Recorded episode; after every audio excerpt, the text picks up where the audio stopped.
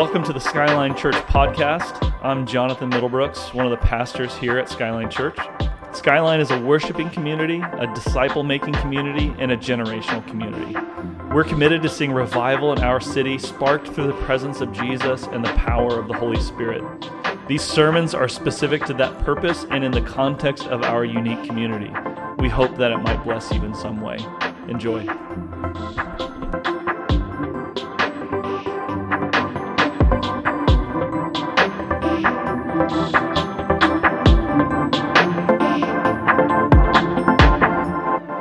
Acts chapter 2, starting with verse 1.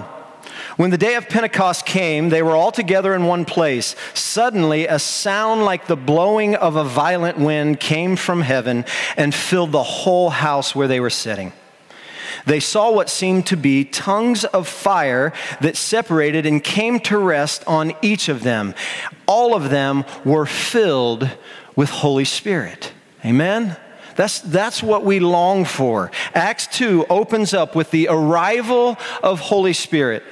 There were 20 freaked out Christ followers who were sitting in a upper room just waiting, and they'd been waiting 50 days when all of a sudden the promised gift showed up in such a dramatic way that there was no denying that this was God. This was the seal that they'd been waiting for.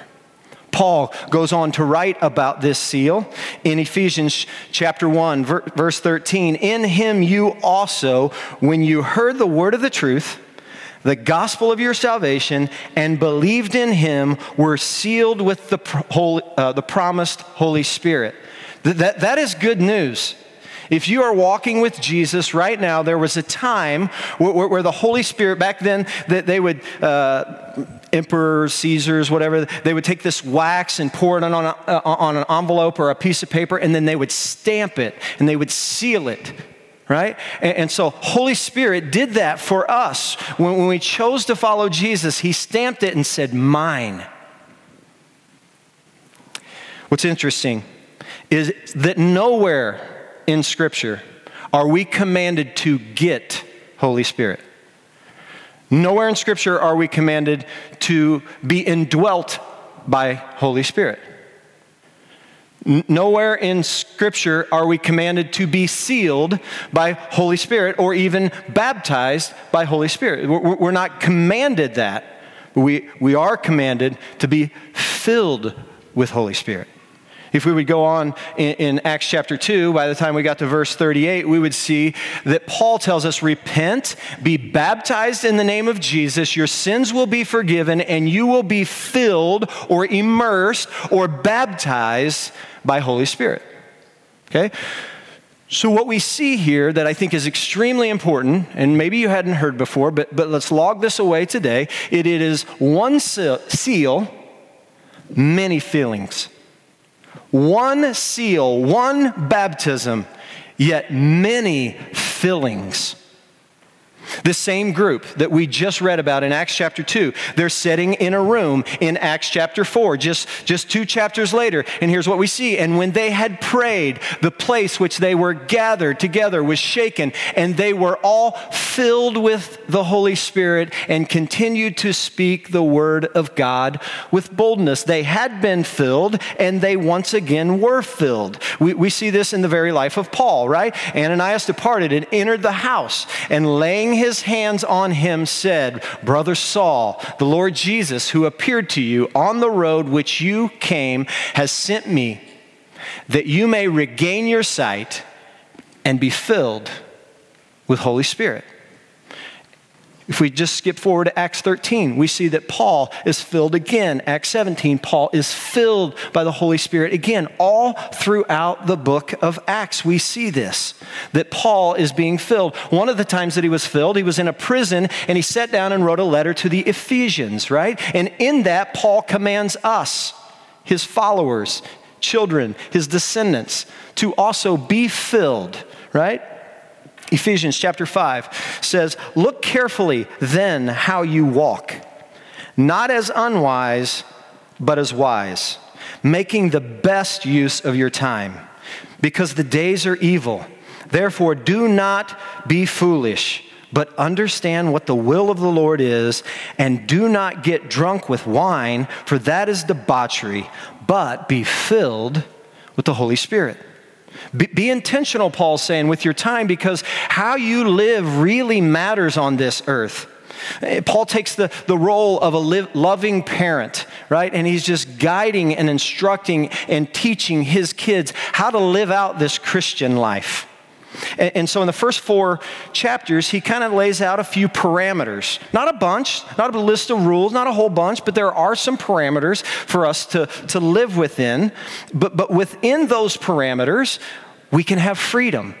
J- just like the garden, right? Heavenly Father puts, puts humanity into the garden, blesses them, gives them just a couple of things to not do, right?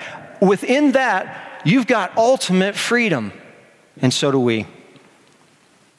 The, the, the, thing I think that matters about this last line, this, but be filled with the Spirit, is A, it's a command, right? It's, it's written in command language, which means we can do it. It's actually possible for us to be filled with the Holy Spirit, or Paul would have never commanded it. Second thing we see is it's written in the passive voice, right? So it's not something that we can do necessarily, it's something that happens to us, but what we, we have an active participation in that we have to make room. We have to empty some of ourselves so there's room so that the outside force of the Holy Spirit can pour into us and be an internal force. Second, uh, third thing that we see in just those few short words is that it's plural. This, this is a plural sentence, and he's writing and he's saying, Hey, all Ephesians, and therefore all people, this is for you. The promised gift is, is for you. It's not just for some spiritual elite. It's not just for leaders in the church. It, it is for all of us to be filled up with the Holy Spirit. And then the final thing that I think it may be the, maybe the most important is it's written in the present tense.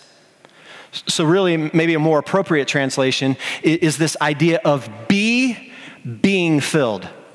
You get that? Be being filled continuously, again and again and again. And to illustrate really how, how important this is and, and, how we get to the, the last few words there, be filled with the, the Spirit, Paul gives us three contrasting pairs. Uh, uh, hopefully you see those. The first one is not, we are to live not as, not us, not as unwise, but as wise. Not unwise, but as wise. Second pair, not as foolish, but understanding the Lord's will. Third contrasting pair, not drunk, but filled with the Spirit.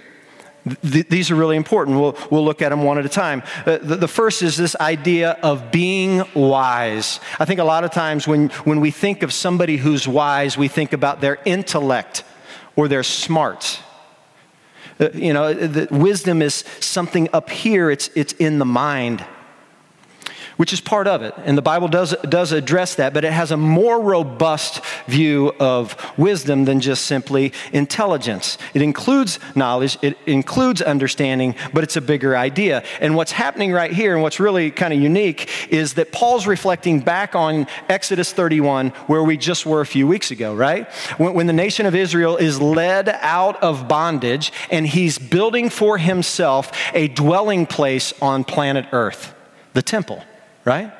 And in Exodus 31, uh, we read this Then the Lord said to Moses, See, I have chosen Bez- Bezalel son of Uri, son of Hur, of the tribe of Judah, and I have filled him with the Spirit of God, with wisdom, with understanding, with knowledge, and with all kinds of skills to make artist designs, artistic designs for work in gold, silver, and bronze, to cut and set stones, to work in wood, and to engage in all kinds of crafts. The, the Hebrew word here for wisdom is the word chokmah. Chokmah, right? And chokmah, uh, again, it's the word for wisdom, but here's what it means. It's make, it, it means make the most of every opportunity, right? Th- that's what this wisdom means. So it's not you have wisdom and understanding and knowledge and skills. The way you have wisdom is to have all three, to possess all three. So, how do you know if a person has chokmah? they make beautiful things. If a person has wisdom, they have knowledge and understandings, and they use all of their day to day skills, their work, to bring about something beautiful, to bring about the potential of something or someone. How does Paul define this? In Ephesians chapter 5, if you, if you look back, the very same way, he says, making the most of every opportunity, or in the New International Version, the one I read out of, it says, making the best use of your time. Uh, are you willing to ask Holy Spirit, is this, what I'm doing right now, the best use of my time? I think we could argue there's some good things to do, but is it the, is it the best? And are you willing to ask that? Is this Netflix binge series? There are times to unplug and unwind, but, but sometimes, are you at least willing? I'm not, I don't want to be legalistic, but are you at least willing to say, is this the, is this the best way for me to maximize the potential of this moment on behalf of the kingdom of God? That's the first point. Second, not foolish, but understanding the Lord's will you, see, back to this idea of wisdom. Wisdom is simply bringing our story into alignment with God's will. But how do we know what God's will is?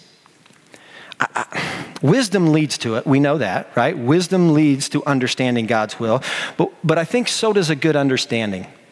I think many of us have misunderstood this idea of God's will, like it's this point on a map.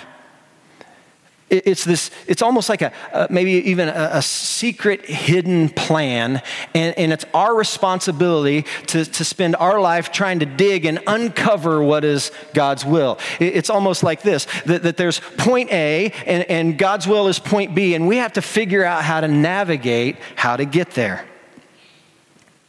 Strangely enough. And, and so here's how that manifests for you and me Is it God's will that I take this job? Is it God's will that I major in this, choose this college, ask her out, move to this house, buy this house? Is it God's will for that? Eh, I'm not saying that He doesn't care. That's between you and Him, right? And I think it's certainly worth praying about. But when the Bible talks about God's will, He never talks about it that way. Sometimes He talks to us about God's will as parameters right? That's what we saw in, in the first three or four chapters of Ephesians, right? If you, that's a great thing. If you're looking for where do I go next, I, go back over Ephesians. The first three or four chapters, he lays out some parameters. One of them, chapter four, right before the reading that we're talking about here, he talks about sexual purity. It, it will never be God's will for you to have sex with somebody that's not your spouse. Can we agree? It'll be never, it will never be God's will. I mean, think, Paul's just being a parent to us, right? We, we, good parents put parameters for our children, right? And then we get, hopefully just a few, and then we give them a lot of freedom, right? So if we get a free day, it's a Saturday. If Eli and I, they're wondering, is, uh, can we go play pass? Can we go throw the ball around? Can we shoot baskets? Can, can we go fishing? Or maybe do a craft? Or, or spend some extra time on the computer doing, doing math quizzes? Any of those would be my will, right? I don't care, maximum freedom. D- do what you want. But it will never be my will for them to talk back to their mother, play in the street, or throw a golf club through the window. Right, Chase?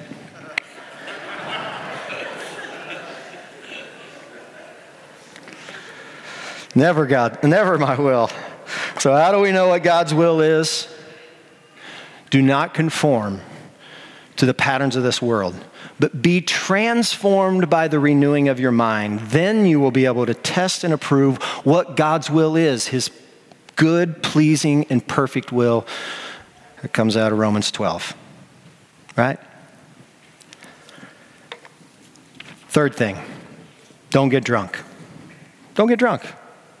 Leads to debauchery. The King James calls it dissipation right? What is dissipation? What is debauchery? It just simply means living without restraint or being without restraint, right? Drunks, they, they, don't, they don't have control, right? They don't have control of their tongue. You, might know a funny drunk or, or a mean drunk. Either way, you don't have any idea what's about to come out of their mouth, right? They, they don't have any control. Inebriated people don't have any control over their bodies, right? That's why if police officer pulls you over, you've drank too much, they get you out, they have you walk a line. And if you don't have control of your body, you've you're going to pay a consequence, right? If you're inebriated, you don't have control of your tongue, your body, or your mind and emotions. Ever been with somebody who's drank too much and all they do is just cry? Or laugh. right? They just don't have control over their uh, emotions, right? And, and any kind of mind altering substance, we just got to be careful with. Again, this is a contrast. So he's not saying, be out of con- don't be out of control with alcohol be out of control with the Holy Spirit. That's not, that's not what this is. This is a contrast, right? That don't be wise, unwise, be wise. Don't be foolish, understand the Lord's will. And the third, don't get drunk, be filled with the Holy Spirit. The only similarity is there is that there's an outside force that's coming in and influencing us, right? Discerning and making good decisions requires a clear and unadulterated mind, okay? Whether it's alcohol, pot, too much TV or anything else that anxiousness, anything else that makes your mind where you can't make wise decisions. Be wise. So this new so if you want to make the best use of your time, maximize the, that moment, that potential opportunity, one way to not do that is to be inebriated, right? So when new humanity, Paul talks about, this new humanity, those that are walking with Jesus, those who've been, been made new, those who are filled with Holy Spirit, this new humanity now has a new awareness, a new sensitivity, and in fact, you have a new reality, a new identity. And the New Testament calls this a baptism of the Holy Spirit or, or in, and, uh, being engulfed with the, the Holy Spirit. So, what's interesting, the Bible never says, in fact, you can't be unsealed by the Holy Spirit. You can't. You, can't be unbaptized by Holy Spirit. But Ephesians 4 tells us that you can grieve Holy Spirit.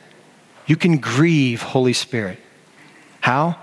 By being full of yourself and not Him by not making room for Him, by living unwisely. The Bible goes on to say that we can actually put out or extinguish the flame of Holy Spirit in our lives. To, to say this maybe a, a positive way, God is inviting us into newer and newer experiences with the presence of Jesus through His Spirit. His influence can and will, if we'll make room, fill up every corner of our life. Let's try it this way. When are you the best version of yourself? When are you at your best? I think many of you would argue when I'm with somebody else, when I'm with my spouse, or a parent, or a good godly friend. When I'm with them, I make good decisions. I speak kind words. I don't put things I shouldn't put into my body or into my eyes or ears. When I'm with them, I'm at my best. When I'm not with them, I, I revert back to some poor habits.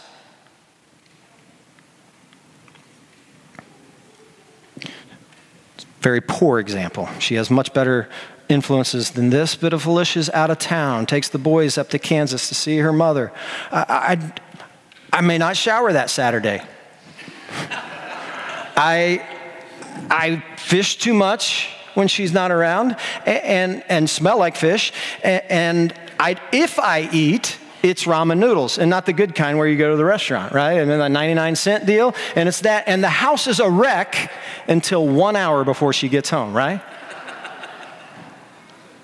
when her influence is, is, is not there, I, I revert back to little boy stuff. Do you, do you get what I'm saying? Do, do you have somebody in your life who makes you a better human being? That's a group question. Do you have somebody in your life who makes you a better human being? Okay, so here I think is an interesting question that we should ask ourselves. when I'm around that person, is it, is it me making me better or is it her? Is it them? Is it me making me better or, or, or is it them? I hope that question makes sense uh, because here's what I know I know that I've grown and I know that I've developed as a person because of Alicia. So is that me or is that her? She, she has a huge influence on my life, but I have to allow that influence, right? Her presence is obvious, but at the end of the day, who has to submit to being willing? Who has to willingly submit to her influence? I do. So it's really both of us. It takes both of us. It takes me being in her presence and then a willingness to submit. You get where I'm going? The reality is that we have all been made new. So now the question is will you open yourself up to this new person, Holy Spirit, who's living in you, wanting to pour into you, whose presence will both convict and inspire? He'll teach us, no, no, no, that's, that's not wise, that that would be a, a foolish decision. Don't, don't go that direction. Don't take that first step.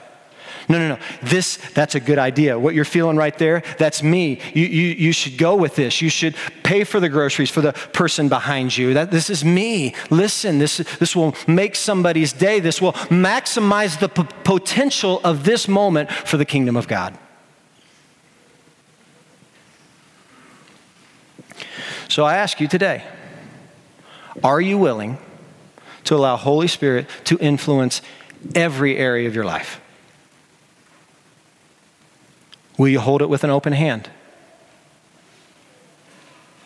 Whether it's substances, things you watch, actions that you have, relationships that you're engaged in, without being legalistic and saying, You can't do this, you can't do this. I'm asking, Are you willing to have everything in your life held in, with an open hand and say, Holy Spirit, would you have me take this, drink this? Go out with her. Holy Spirit, wh- what would you have me do in this moment? What would maximize this moment in time for the kingdom of God?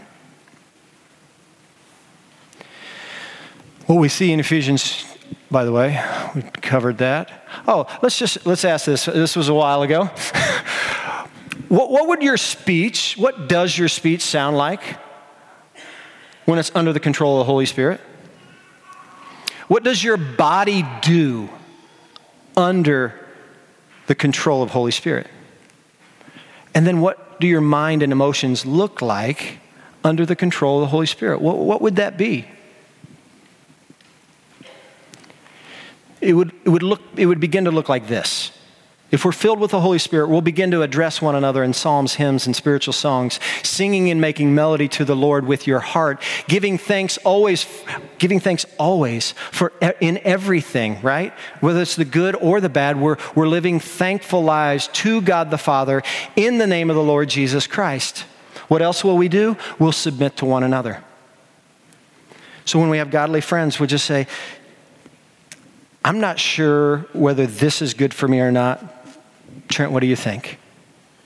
And that's where the Spirit of God uses the body of Christ to help us make wise decisions and maximize our potential. So, what we see is that wisdom, discerning God's will, being filled with the Holy Spirit, those are the guideposts, but what's the overflow? The overflow is worship gratitude, and submission of, to others? Do you have people that are close to you who are walking with Jesus that you allow to speak into your life? And, and, when they bring something up, your first thing isn't to be defensive, your first thing is to say thank you.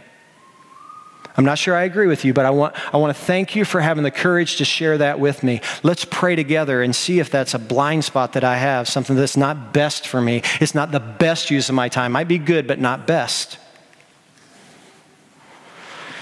Then we have a final thing, right?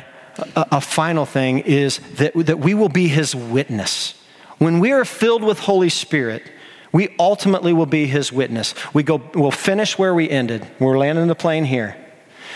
and that is Acts chapter 2. Right after they were filled with Holy Spirit, you have to bear with me on some of these names, but now there were staying in Jerusalem God fearing Jews from every nation under heaven. That's the entire known world, by the way. When, when they heard this sound, a crowd came together in be- bewilderment because each one heard their own language being spoken.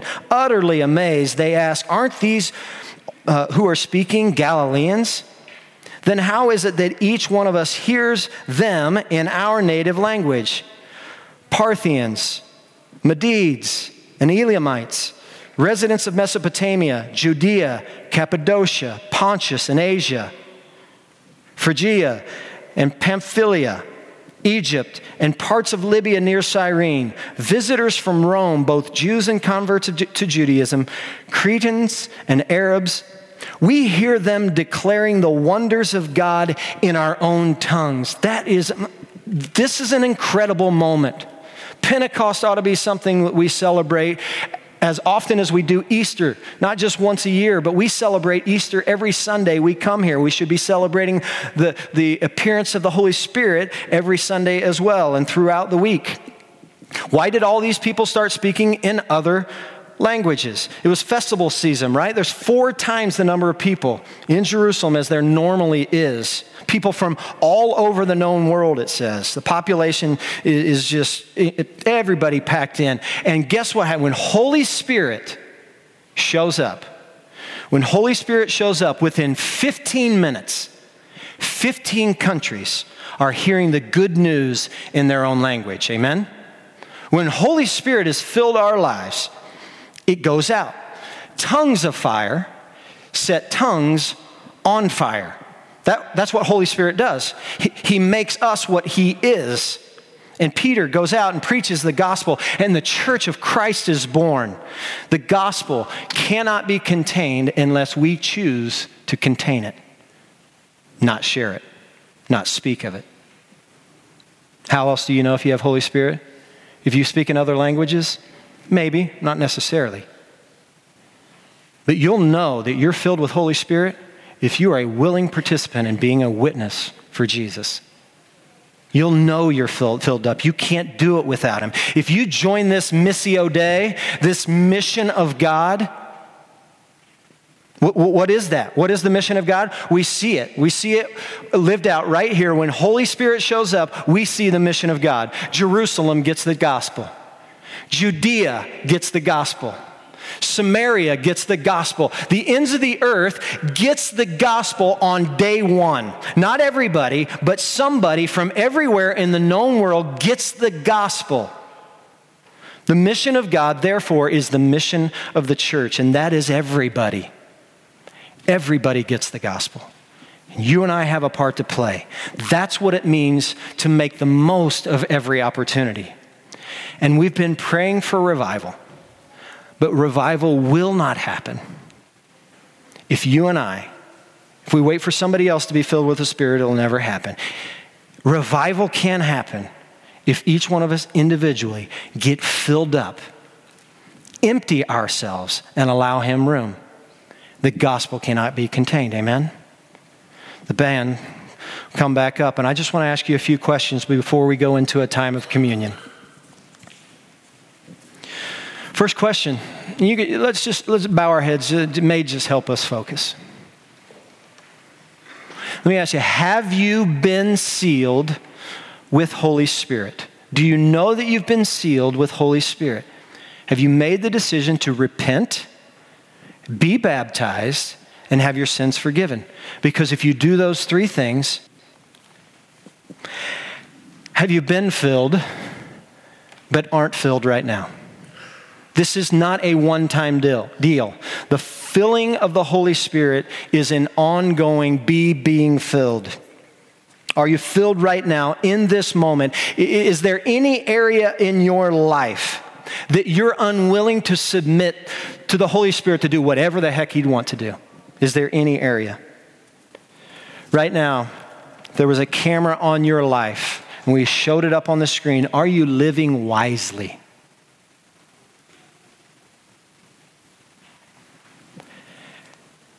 And then finally, are you sharing his story of victory in a language that others can hear and understand in their own tongue, in their own way? Are you developing relationships where you can really speak to the heart and they get it because you get them?